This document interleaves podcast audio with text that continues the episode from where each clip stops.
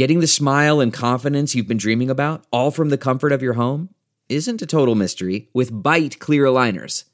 Just don't be surprised if all your friends start asking, What's your secret? Begin by ordering your at home impression kit today for only $14.95. Byte clear aligners are doctor directed and delivered to your door. Treatment costs thousands less than braces, plus, they offer flexible financing, accept eligible insurance, and you can pay with your HSA FSA. Get 80% off your impression kit when you use code WONDERY at Byte.com. That's B-Y-T-E dot com. Start your confidence journey today with Byte.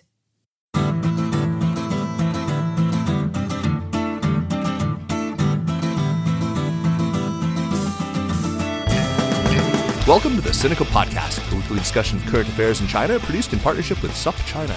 Subscribe to SupChina's weekly email newsletter, download our handy smartphone app, check out our growing network of podcasts, and of course, sign up for SupChina Access. More on that anon. I am Kaiser Kuo, and I'm coming today from the Columbia School of Social Work in New York.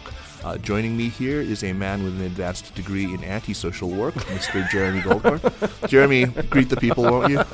Hello, people. yeah, I, let me just quickly talk about Access, give Please, a little please plug. yeah, so. Access is our paid membership program, and you get. Uh, a members only newsletter. You get access to our Slack messaging channel where you can chat with our editorial team anytime you feel like it. And I just want to say that this uh, next week we will be launching, uh, this will probably be in the past by the time this podcast airs, but we are launching a uh, uh, moderated chat service with various experts in, in different uh, subject areas uh, on our Slack channel. So please yeah, join that, us there. That, that channel is getting really lively. There's all sorts of terrific discussion going on already. Uh, so if you want to, to, you know, hear what Jeremy thinks about Xi Jinping's new announcement, or or, or what I or some other it. smart people who are our members. I Lots of really, really smart people who are our members. Yeah, absolutely. So please join us. So China's record in poverty alleviation is undoubtedly very impressive. It's generally not in dispute that China has, in the last several decades, contributed more than any other country to global poverty reduction. In certain circles, though, if you say China or the Chinese government or, God forbid, the party has lifted X hundred million people out of poverty, you're going to get shouted down by people who insist that the leaders really did nothing more than get out of the way and let the you know entrepreneurial energies of the, the Chinese people do the rest. Uh, the fact is, though, there have been major government assistance programs, though whether these can be credited with lifting hundreds of millions out of poverty is, is another matter. Here with us to address this and other questions is Gao Qin, Professor of Social Policy and Social Work and Director of the China Center for Social Policy. Qin is author of an excellent book on the subject of social assistance in China, published just last year, called Welfare, Work and Poverty Social Assistance in China. The book looks at one of China's most important social assistance programs, the Dibao, which covers some 60 million people. Qin, we are delighted that you could join us on Sinica. Thank you and welcome to New York. Well, thank you. Thanks for having us here. This is great. it's uh, hard for us country bumpkins. You know, Kaiser got lost in the subway on the way. I, did. I got on the wrong train. Sorry, I was late. Anyway, Qin, uh, since this is your first time on Sinica, why don't you tell us a little bit about yourself, uh, where you're from, where you went to school, uh, and how you got interested in the subject of, of poverty alleviation? Wow, a profound question. Thank you. Um, I'm initially from Shanxi, actually a designated poor county uh, in Shanxi. I came to the US in 2001, not too long before September 11th, which was a major happening in my life, both personally and professionally. It had a huge impact on me and on my peers uh, arriving in the US and uh, experiencing this national tragedy together with everyone else. I always, growing up, wanted to study poverty for some reason. I think I was very heavily influenced by my grandparents, with whom I lived uh, until I left for college. Wow. My parents lived in the same town, but they were busy building the socialist China. so I was uh, in my grandparents' household. My grandmother was illiterate, but she always cared about people who are less fortunate, people who are poor. So I inherited that and always wanted to do something about it, uh, whether it's at a personal level or a broader macro level. At the same time, my grandfather was a government official in the county government, and he talked about country affairs, world affairs all the time, and often with me because I was the third person living with them. And that also influenced me a lot. I felt that things could be done, changes could be made that would uh, impact people's lives. Um, so I think those two forces together shaped my career choice. So from a young age, I wanted to study something social, social policy, social change, um, and it's always related to poverty. And you came over in 2001, and that was for graduate school? That's for doctoral studies, actually, also in the Columbia School of Social Work. Oh, great. So after graduation, I went to another university, Fordham, uh, in near Lincoln Center. Right. For 11 years as a faculty member. I just returned to Columbia two years ago. Okay. Wow. Let's get into the meat of the topic. I think probably all of our listeners are aware of China's level of poverty at the end of the Cultural Revolution, in other words, very poor, and have some idea of where China has arrived at today.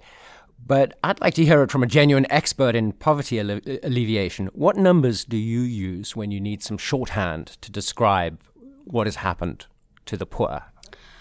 Um, so it's widely known, and it is a fact, the Chinese government did a lot to alleviate poverty uh, since the economic reforms. So I would say at this current stage, the Chinese government used a three pronged approach uh, to reduce poverty. The first is development, uh, the rising tide of economic reforms and development, lifting many boats uh, out of poverty. That is uh, widely known. And if you look at the poverty lines used by the government, it's been uh, lifted three times over the years. The current poverty line was set in 2011 which right now translates to about 3,000 yuan per person per year. So roughly uh, 500 US dollars.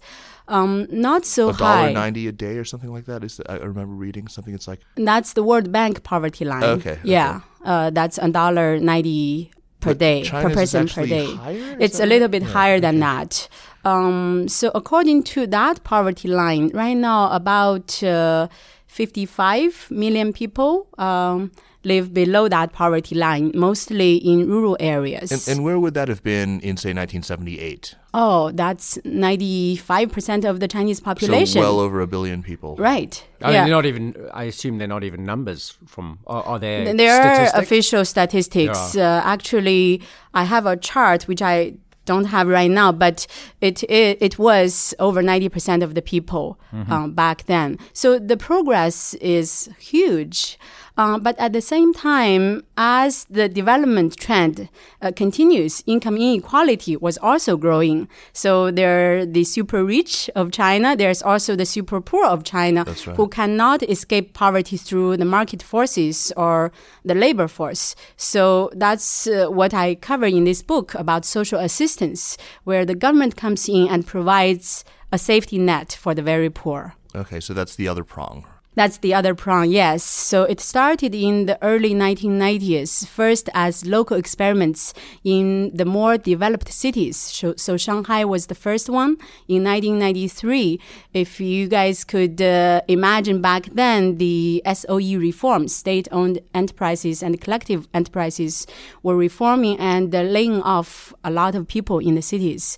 So Shanghai and a few other cities launched this program called Dibao to provide the basic livelihood. Yeah, let's let's do the whole history of Dibao in just a second. But uh, you you raised this this the origins of Dibao as being about urban poverty. I want to understand how the Chinese government actually counts poverty. Uh, Counts the poor because I mean, on the one hand, they're using a poverty line that's actually, as you say, slightly higher than the World Bank's poverty line.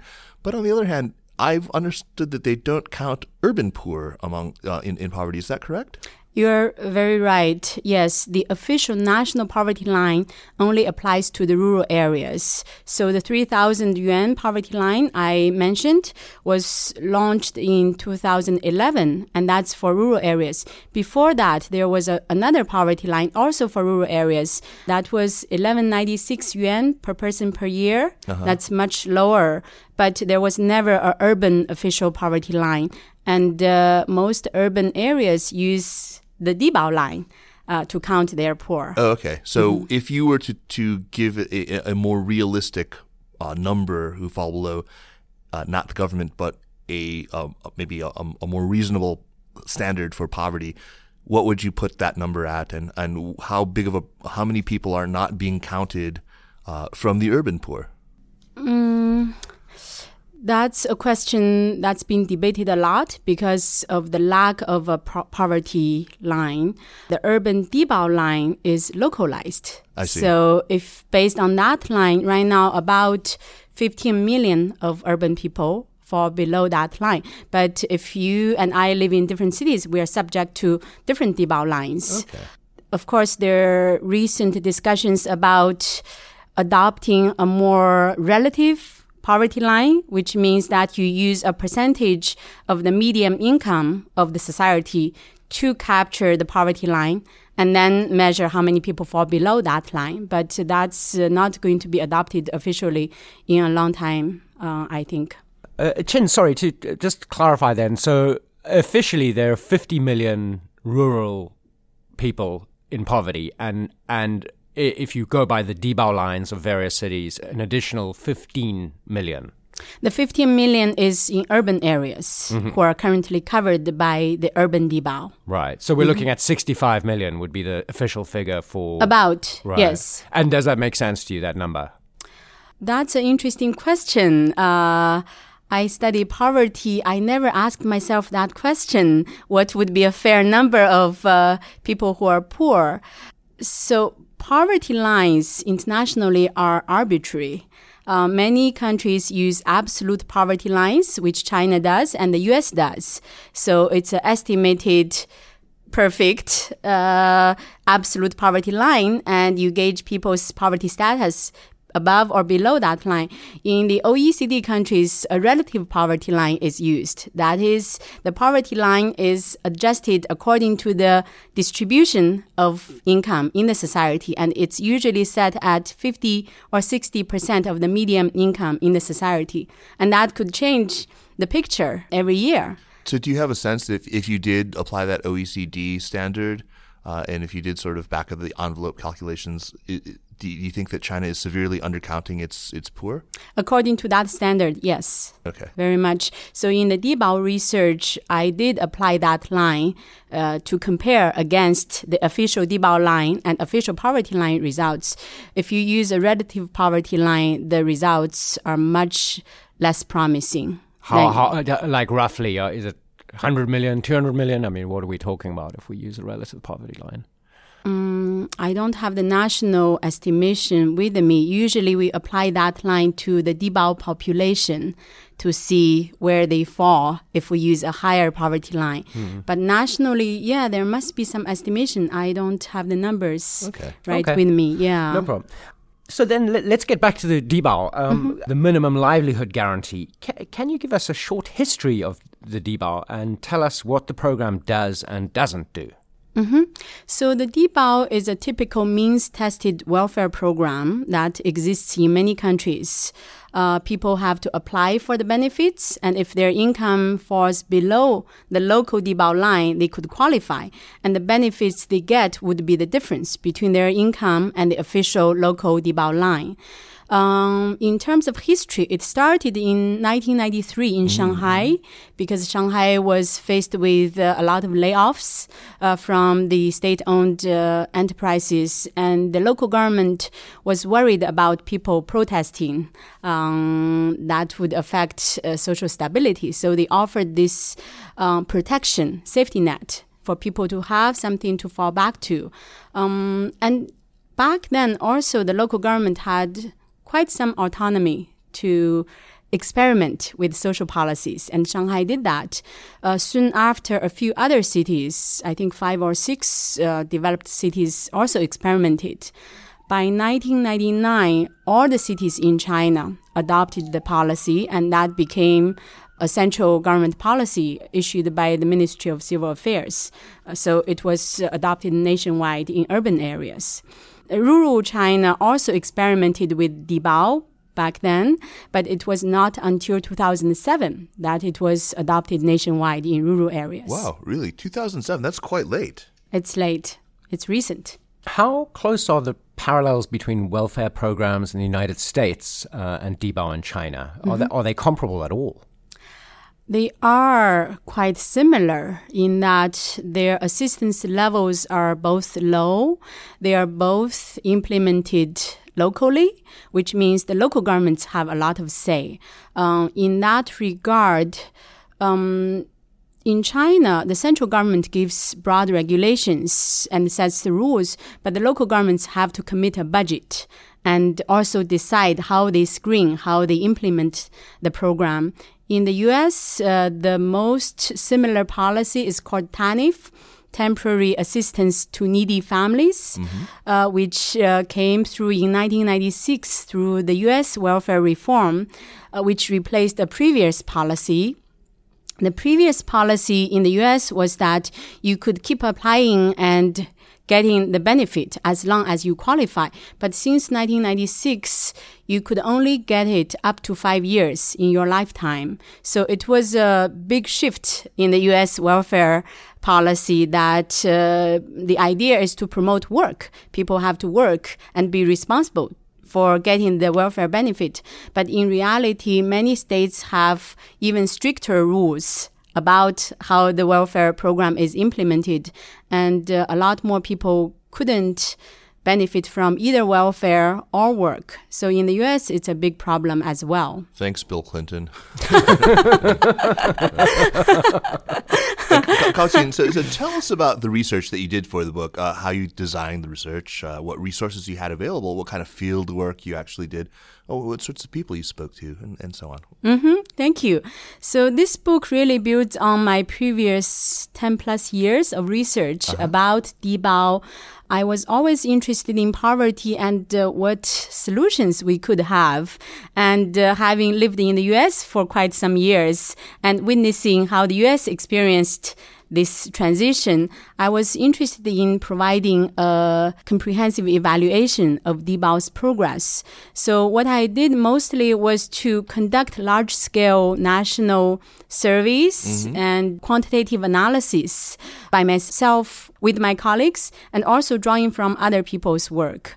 I didn't quite do a lot of field work myself. Mostly I drew from other scholars uh, who mostly do quantitative work. Mm-hmm. And they have done a lot of field work in both urban and rural areas to study Dibao. Did you find that, that you met with a lot of help or any resistance from uh, local government officials or even provincial level uh, or central officials? Not much. So, again, I didn't personally do a lot of interviews, okay. uh, but from the other researchers who reported their findings, some talked to local officials, um, some even talked to central government officials, many talked to the Dibao recipients and local community, community members. I don't feel they had encountered a lot of resistance. Of course, some dynamics could be interesting. Uh, for example, sometimes you come into a community accompanied by the local officials, uh-huh. right? That would change the responses you get, possibly. But the scholars are open about that. They talk about it. I actually, over the years, talked to both central and local officials, and they have been very open and they welcome the analysis and suggestions. So that's been very encouraging. Uh, one side note is that across the different government departments, the Ministry of Civil Affairs, especially the department that oversees Dibao, mm-hmm.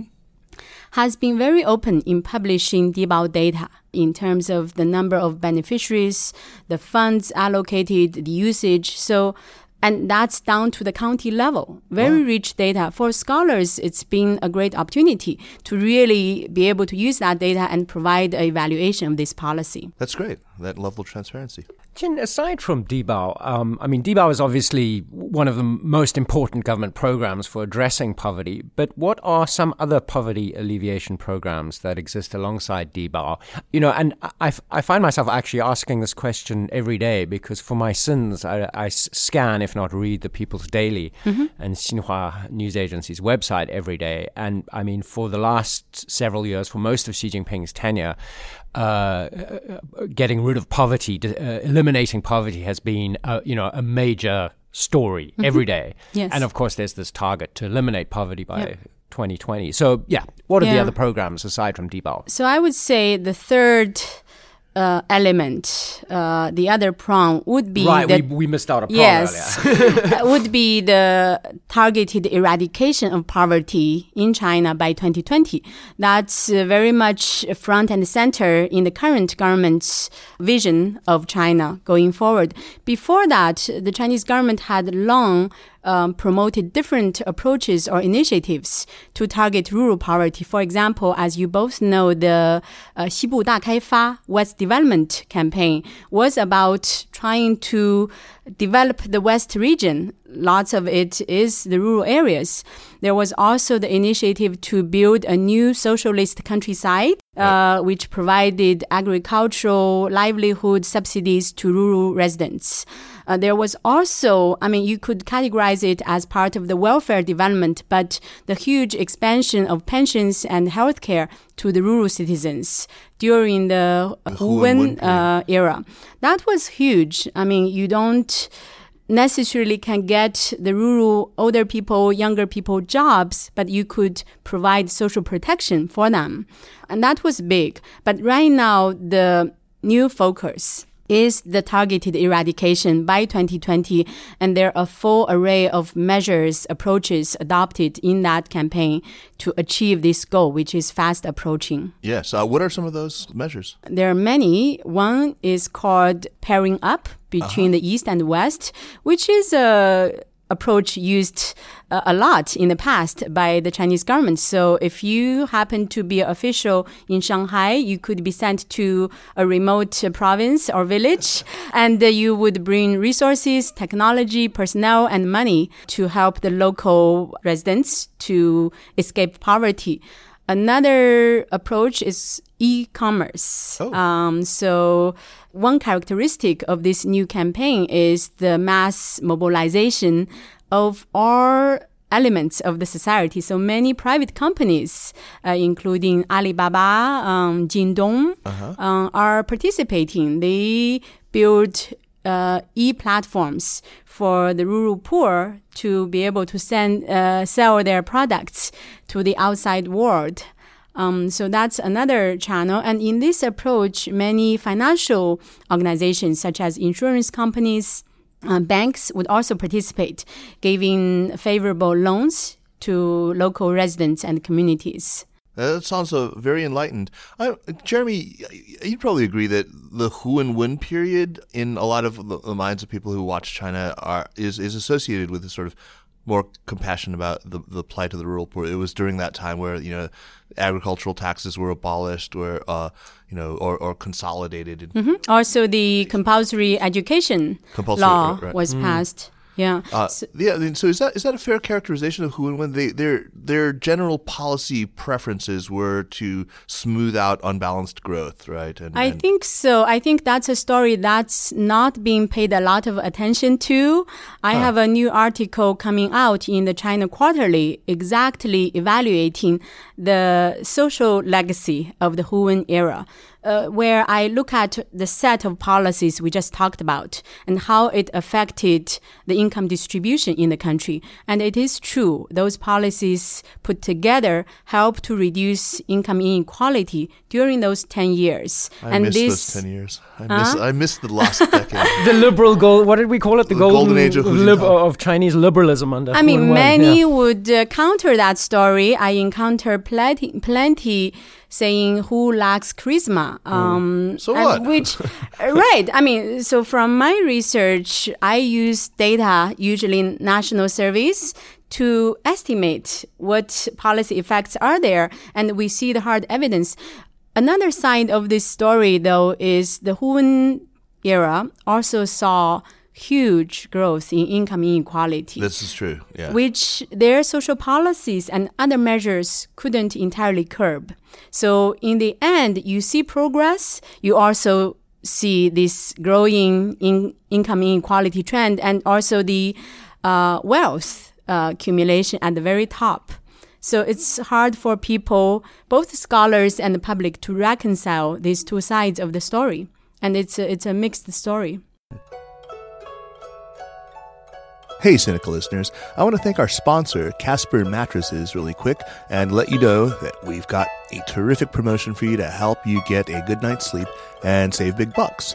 Get a Casper mattress delivered to your door for free with their wonderful 100 night risk free sleep on it trial return policy and save $50. All you need to do to save 50 bucks on a select Casper mattress is visit casper.com slash supchina and use the promo code supchina, S-U-P-C-H-I-N-A at checkout. Terms and conditions apply. Pleasant dreams. And now back to the show. Qin, so, you know, we were just talking about this goal of eliminating poverty by 2020, which uh, Xi Jinping, uh, the Cosmic Life president, uh, declared in 2017. I mean, that's two years from now. It's not very long at all. What role does Dibao have in this? And is this a realistic goal? So really, Xi Jinping initiated this targeted anti-poverty campaign in 2013, oh. uh, during a time when he visited a remote village and said, "We have to achieve this." And in 2015, oh, he, he set the date 2020 yeah, back then. Okay. Yeah, yeah, and in 2015, the State Council officially adopted it. It's called the battle against poverty, 打赢扶贫攻坚战. Mm-hmm. So, so there was a timeline, and it is coming up very soon. Uh, so right now, uh, it's amazing. I have this chart showing that the official projection of poverty reduction is each month, 1 million people should be moved out of poverty. And by 2020, that number will be zero moving people out of poverty could just mean moving people from the countryside to the city, mm-hmm. uh, because as we've we noted earlier, urban residents, urban poverty doesn't count. Mm-hmm. Uh, is that part of, of what, what's what's what's that's planned? very much part of the targeted anti-poverty campaign. It's called relocation or resettlement. So some rural residents are moved into nearby towns, uh-huh. usually not far away from right. their hometowns, and the government would uh, build some new houses for them uh, and move them in and even give them a subsidy to launch their new life in a new locality.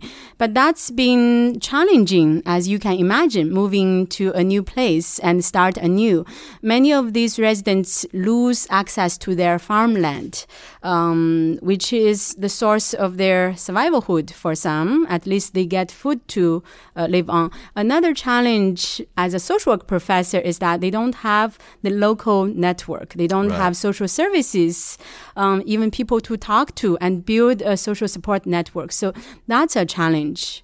Uh, another approach that's being used is to give people support, right? I give you money to raise pigs or chickens, um, and then you are supposed to uh, build on it and uh, earn enough money and escape from poverty. Um, that could be a good start, but that's also challenging to sustain um, depending on people's skills, whether there could be a disease among the pigs or chickens. Uh, so, so it's not easy. So, Qin, just now you were talking about how social networks are, are, are really important uh, when, uh, especially when a family relocates from the countryside to a new town and, and how that's lacking. I often hear from Chinese friends that there is a, a strong cultural dimension to the whole problem of poverty in China. That is, uh, there's a strong sense of family obligation, and that sometimes translates into uh, manifestations of poverty being maybe less obvious or less common even. Mm-hmm. Um, is there any, in, in your experience, is there any truth to that claim, first of all? Is there a lower likelihood of somebody in China just falling through the cracks and not being looked after uh, by family? And, and how different is this in rural China where presumably, you know, these kinds of ties are stronger versus urban China where often, as you say, mm-hmm. they're lacking? Yeah, that's certainly an important point. There's a new, uh, small but growing body of research looking specifically at stigma related to poverty in China, which was much ignored in the earlier uh, period in research. Um, I totally agree. There is such a factor that face, saving face is big in China, right? If your family members are suffering, not doing well, you probably don't want the public to know about that. Uh, at the same time, the socialist government claims this paternalist role of taking care of people's well being. And uh, as part of the Dibao application and screening process, people's names and financial resources are posted uh, in the community. And similarly, in the targeted eradication, poverty eradication campaign, uh, if you go to a designated poor, I mean, a recognized poor household, in front of the door, there's a chart showing who you are, how old you are, what disease you might have, and how much money you are getting. Uh, so, I mean, that's, it's that's quite humiliating, I would imagine. uh, true. Uh, some people, because of this, choose not to participate either in the Dibao or the targeted campaign. But in the targeted campaign, you may not have the final say of whether you want to participate or not, because uh, the local officials are designated as the one who is responsible for mo- for moving you out of poverty. So you, you you have to probably work together with them so so stigma is serious at the same time other people would say well i have needs and the government is responsible for providing to me. So there's also this pride of being taken care of by the government. I mean, in the rural areas, we see these villages with the older people and the younger people, right? Many migrant workers are away. That's right. And uh, they deserve the support, right? They are less Absolutely. um, less stigmatized than the working age or the able-bodied, Yeah, that makes sense. so-called. Yeah, so it's certainly going to be a challenge. One thing I do advocate for in my book is increased social services, childcare, senior care for these both urban and rural poor who need it. Many able-bodied Dibao recipients want to work, but they have to take care of family members. Uh, so they need not only the work support, but also the social service support. Qin, can you tell us about the means testing that's used to determine eligibility for Dibao Mm-hmm. and, and what problems does that create? So Dibao's means testing, I call it a two and a half test. So the first test is means, right? How much income you have. Um, localities, the local governments have some room to determine what are counted as income, right? Your regular income, your agricultural income, or remittance income. Some local governments also consider assets, whether you have a um, refrigerator or air conditioner. Um, automobiles, of course, is off limit. Uh, the other test is your household registration status. You have to have local hukou. If you are a migrant, you are not eligible for the local benefits. The half test is what I refer to as behavioral test. So if you have a pet, you cannot get dibao because that's a luxury good. Um, sometimes if you want to send your child to a private school where you need to pay more, you also lose your dibao eligibility because if you can afford that, then you are not struggling in your livelihood. So it's complex in reality. Very. Uh, so how does that come? I mean, is is the means test in other countries comparable, or is this more onerous? So means testing is not easy in any country. Uh, some countries have a better information system. So, for example, in the U.S., uh, usually if you work above the ground, right, it's illegal work. The tax system will show your income. It's harder to hide. In China, we don't have that system, so it's har- harder to detect people's real income, and that's why the local uh, officials would invite the community members to participate and contribute information so that uh, you have a better judgment of whether people are telling the truth. That, of course, invites other problems of uh, privacy, stigma, etc. Um, what does your research show about people moving from welfare to work in China? And do you think there are lessons that China could teach other countries facing major poverty problems? In the book, I have one chapter devoted to welfare to work transitions. Um, I describe all the local initiatives. So this is largely a, a local initiative. Local governments try to push uh, people off the welfare role and uh, to sustain uh, through work and labor force participation. Um, there's a wide range of different approaches used. Some are punitive. So if you don't sweep the streets or distribute these brochures, you lose your dibao benefits. So you have to engage in what's called voluntary mandatory work to be able to get a dibao. Uh, some other Orwellian phrase. some other uh, local governments use uh, some more providing incentives. So if you find a job, I'm not going to discontinue your dibao right away. I will allow you three or four months so that you really stabilize in this job, and then I will take your dibao away. Some other local governments provide job trainings or job referrals. The not very encouraging part of this is there are many initiatives, but there's not many evaluations at all. So as a scholar, to draw lessons from these local initiatives, it's hard because there's not a longitudinal uh, study Right. of being able to track people and see whether these are working or not. But just talking maybe more anecdotally, but uh, doesn't it seem like, I mean, the way that I remember reading it in, in your book, that there, there's sort of a perverse incentive that disincentivizes people from actually seeking Mm-hmm. work if they're on Dibao. That's exactly right. Can you talk about that a little? Yes. So right now, Dibao serves as a gatekeeper for an array of social assistance benefits.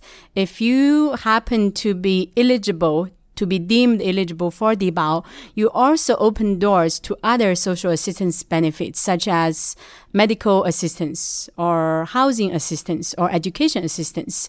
Uh, only a small proportion of the Dibao beneficiaries get those benefits. But if you're not on Dibao, you don't get on the radar of the local officials. So um, in that way, it really deters people from leaving Dibao. They may not be worried about losing the 300 Dibao benefits, but they want the housing support or the medical support more than the Dibao benefits. So that's a challenge that uh, I think the Chinese government needs to deal with. I mean, in other countries, the same thing exists probably to a lesser degree because for the government to run a large national welfare program, you need some clear cuts, right? So Dibao provides this very strict screening process. So you know these people ideally would be deserving. Uh, but at the same time, the tied benefits really deters people from leaving welfare. Huh. That, that, that's really interesting. Something I'd never thought about.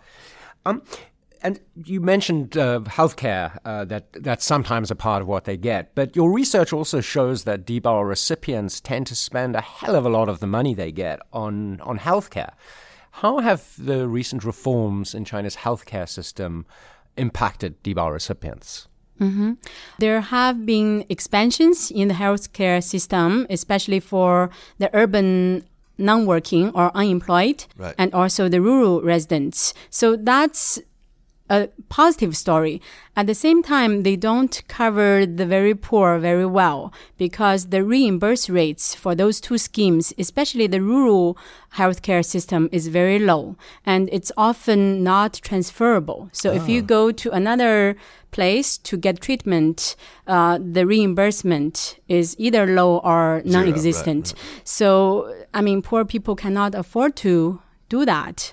Um, so yes, uh, one of the key findings through my research and many others is that Dibao recipients supposedly they're they need to use the benefits to sustain their livelihood, right? That's the purpose. But many use the money to get health care. And other sort of human capital factors, right? Right. So in the urban areas, many Dibao families use the money to invest in children's education Right. in the hopes that they would somehow escape the poverty trap. In rural areas, however, we don't see that trend, which is also troubling and sad for me because in recent years, the returns to education in rural areas, rural China, is not very high. So many um, rural children would leave schools, uh, drop out in middle school, and pursue work opportunities. Uh, and these families probably rationally chose not to use the Dibao money or other money to invest in the children's education. Gao Qin, you very conveniently in your book lay out exactly what questions you're going to tackle in the book, which makes it very easy for Jeremy and me because we can just sort of lift the questions uh, right out of the, the initial chapter. Uh, but let's start with the really big one, which is simply how effective has Dibao been in targeting the poor and alleviating poverty? And let's let's talk about what targeting means uh, because you know there are some some you know special definitions of.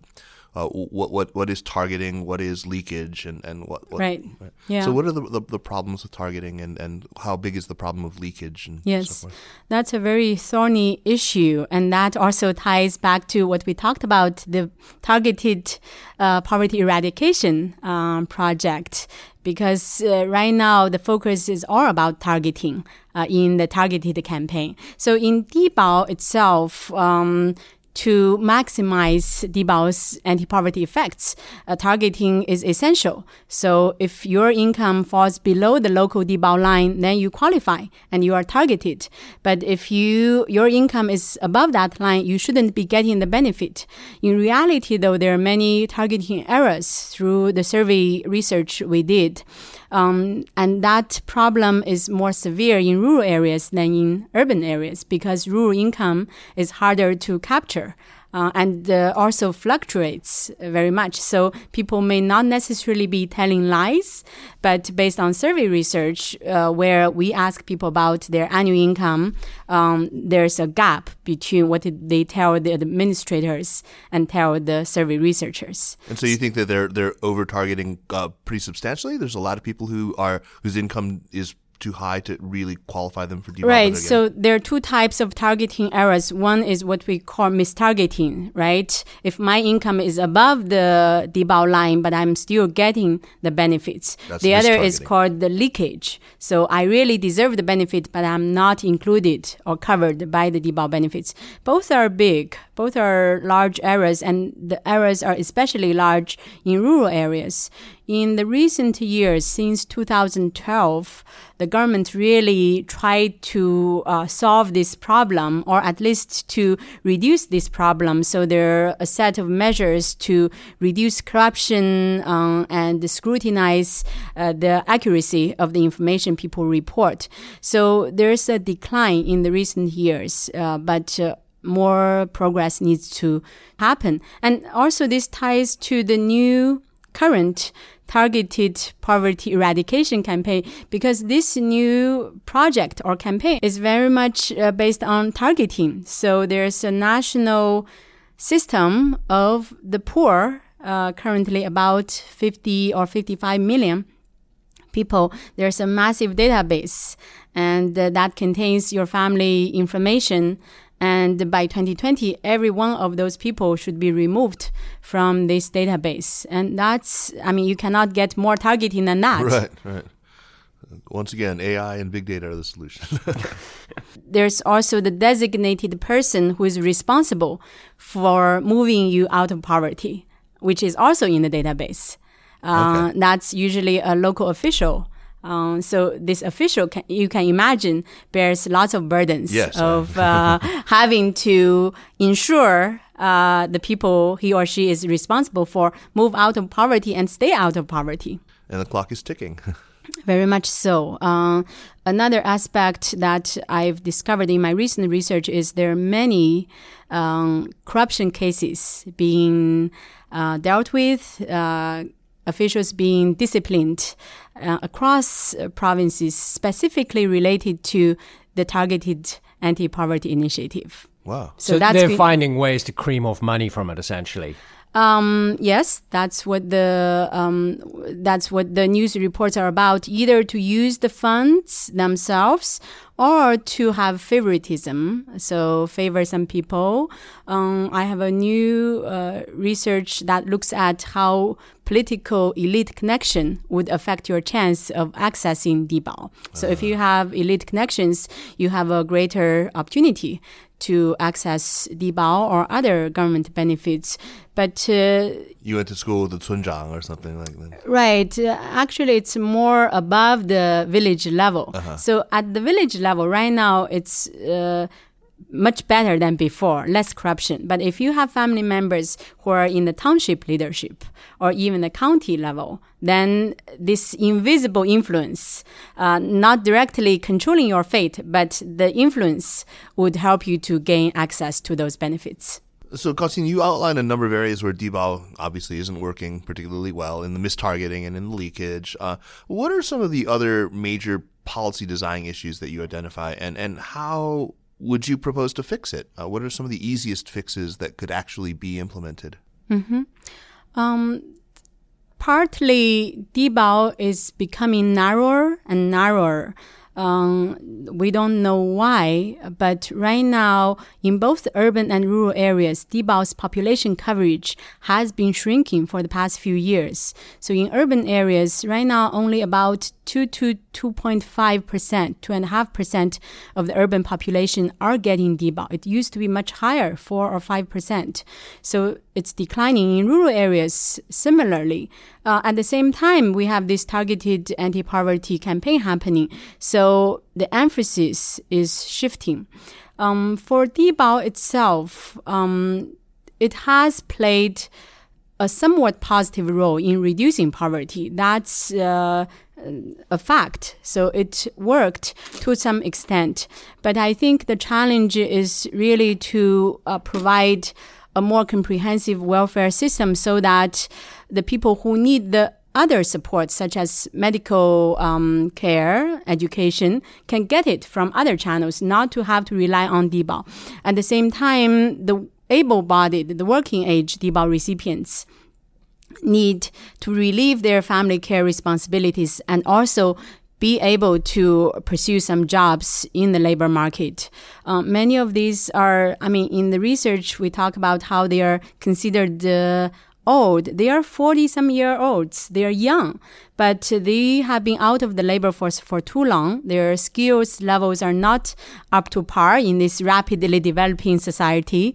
Uh, and they just don't have a good chance in earning enough money in the market. So that's going to be a challenge. Qin, if I may change tack a little here, you are a professor of social work. What is the state of social work and the role of social work in modern Chinese society, and how does it compare with the United States or European countries? Wow.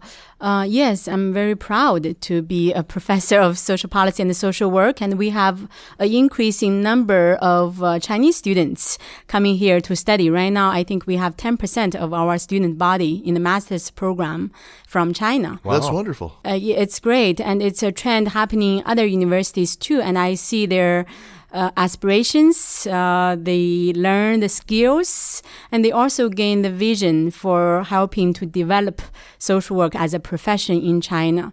So, social work in China started or actually got revived because it really existed in the early stages uh, from the Western influence. But in the late 19 80s.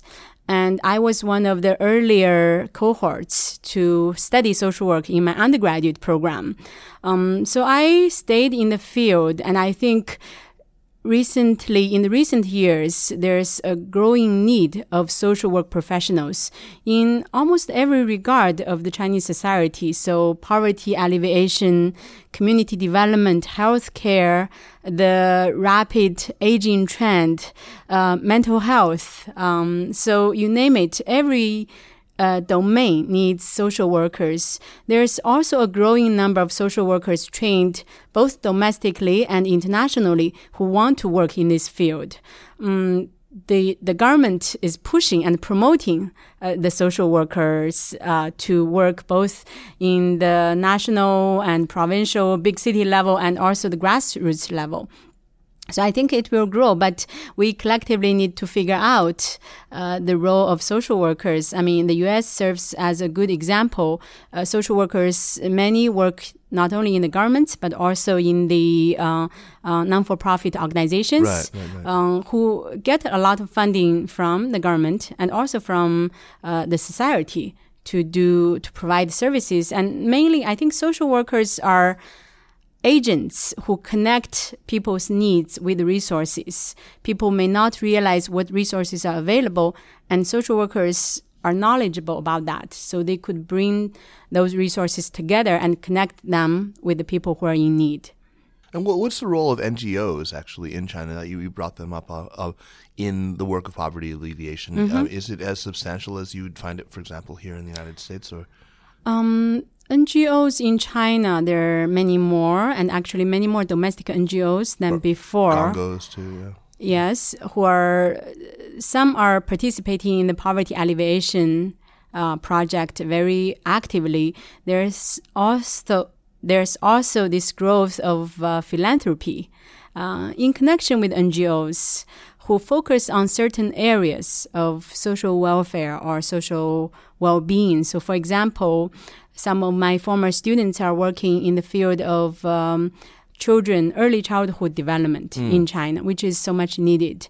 Some are working in healthcare, so how to connect social resources to provide the health insurance needed for families encountering um, severe disease, especially in the rural areas. So the students, um, the social workers are bringing these great ideas and organizations together to address these needs that the government may not be able to address in the short run. So, does your, your research into Dibao uh, offer any lessons about guaranteed minimum income or mm. universal basic income? Which, you know, this is something that people are discussing a lot in the United mm-hmm. States now. Uh, yeah. Uh, in the context, really, of, of artificial intelligence and advanced robotics and, and the disruption that's going to bring to the job market. And a lot of people are talking about about uh, universal guaranteed income or uh, universal basic income. Oh, is it, is there some a better alternative for China perhaps than what's going on right now? I mean, there's a difference, right? Universal mm-hmm. basic income is it, it, doesn't it's not minimum guaranteed. It's it's a disbursement to everyone, right, mm-hmm. irrespective of, of yep. their income maybe that's ridiculously inflationary. I don't know what the economic impact. I be, think it's yeah. I'm glad you mentioned it. It's worth uh, debating and experimenting with in China because we've seen what Dibao can do and what Dibao uh, cannot achieve since 1993. So that's a long period of experimentation. Yeah. Uh, and as I pointed out, the gaps uh, in healthcare, in education, these multidimensional needs of people cannot be addressed by this single program. Um, another challenge uh, I discovered in doing this book is the trap, the poverty trap that the children of the, these dibao or poor families uh, are kept in. They cannot see hope of escaping poverty and seeking a better life opportunity. And guaranteed income is a very good channel for that. If you don't have to provide a guaranteed income to everybody in this big country, which is impossible, uh, but uh, whether you could do something for the children, right, to help launch their um, future, uh, that's uh, a great idea to experiment with. And I think in the US, we are actually doing that. There's a multi site experiment of giving um, children from low income families a fixed income of I don't recall whether it's three thousand or four thousand dollars and then follow them for a few years to see how they will do, whether mm-hmm. that will have a positive influence on these children and their families. I think in China, such experimentation would be beneficial, uh, especially given all the challenges these rural and migrant children are facing, um, the yeah. lack of life opportunity. Interestingly, China in I think 2010 or 2011 had a national policy which uh, provided a universal guaranteed income to orphans, ah. uh, which was a major breakthrough. Uh, it was later expanded to children living with HIV/AIDS. Uh, unfortunately, yeah, we don't have a very good evaluation of how this policy has been doing. No longitudinal studies on this, right? No, even just uh, pure snapshots, descriptive statistics. We don't have. Maybe I should look into this, but that's that's example of a guaranteed income to a specific population very much in need. Qin, how, how has your book and your work more broadly been received within the community of policymakers in China who are actually working on poverty alleviation? Mm-hmm. I mean, with the target date for total poverty elimination fast approaching, I imagine it must have attracted a fair bit of attention. Mm, thank you. I wish uh, it's more true than than what I observe. Um, so yes, I've been invited to give talks in China and also around the world about this book. Um, so it's been well received, and many officials and uh, scholars welcome this debate, right? To really uh, look at this program as a whole over time and see what's happening, what have worked, what have not worked, and draw lessons. So that's been a very positive experience for me. However, right now at this point, there's no Chinese version yet. Um, so, uh, so the reach of the book is uh, still limited, oh, and I'm hoping that, that would happen sooner rather than later. Have you heard any feedback directly from anyone in the Minzhengju about this? Mm-hmm. I've talked to and shared my findings with the people in the Minzheng civil affairs system.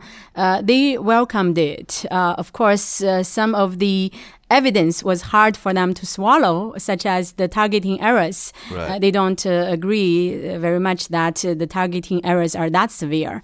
Uh, but they also share with me they are also genuinely puzzled by the declining trend in the Dibao's uh, population coverage. They don't know why, which is interesting. Um, so, so I, I, of course, look forward to publishing it in Chinese and having more discussions uh, about Dibao, especially in relation to the targeted poverty eradication project. Well, we really hope that you succeed in, in, in spreading the word and that people start taking your, your work very seriously in China. Qin Gao, thank you so much uh, for, for taking the time to talk to us. Uh, the book, again, is called Welfare, Work, and Poverty Social Assistance in China, and we highly recommend it for anyone who's interested in this extraordinarily important effort. Uh, so before we pack up, let's make some recommendations. And before we do that, I do want to remind our listeners that the Sinica podcast is produced in partnership with SupChina. Subscribe to our email newsletter, or better yet, sign up for our SupChina Access program get all sorts of goodies from us, including early commercial free versions of this very podcast. So follow us on Twitter and on Facebook at, at SupChina News and on to recommendations. Jeremy, kick us off. What do you have for us this week? I would like to recommend a blog and Twitter feed uh, by a gentleman named Stephen Jones. That's uh, PH Stephen, S T E P H E N, StephenJones.blog, and he's on Twitter at Stephen Jones blog. Uh, he's Steve an, Jones. Steve Jones. With a V. No, no, not Steve. Ah.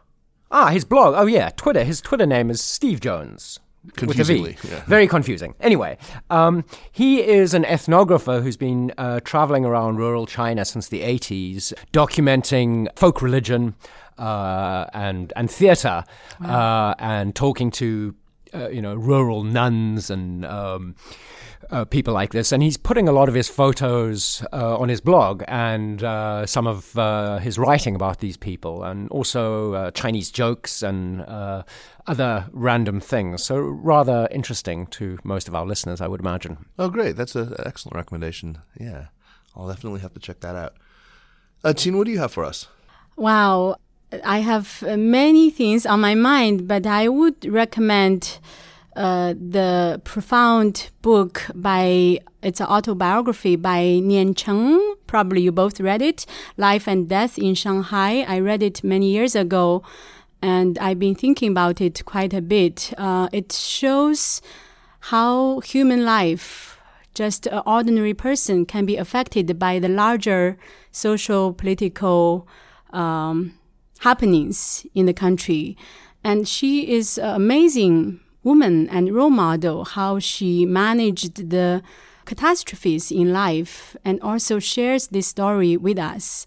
I'm going to reread the book myself. I would recommend it to anyone who is thinking about the changing times today in China and in the world. That book came out in the 80s, I feel like. Maybe the Long time ago. Yeah. I, I Uh, it's read. weird. I've yeah. had it on my shelf forever, and I've never actually read it. Have you Really? read it? Uh, yeah. Oh, Have you read it, Jeremy? No, it, it was, you know, I'd, uh, by the time I sort of got to it, I think I'd read so much scar literature and Cultural Revolution, horrible things going on in the Cultural Revolution. I just Right. couldn't stomach it. But maybe I I'm ready for it skipped again after that recommendation. I mean, I read it, uh, of course, as a historic document, as autobiography. I also read it as a mother who had to live through the horrible experience of losing her, not only her husband, but her daughter when her daughter was very young and still find meaning in life.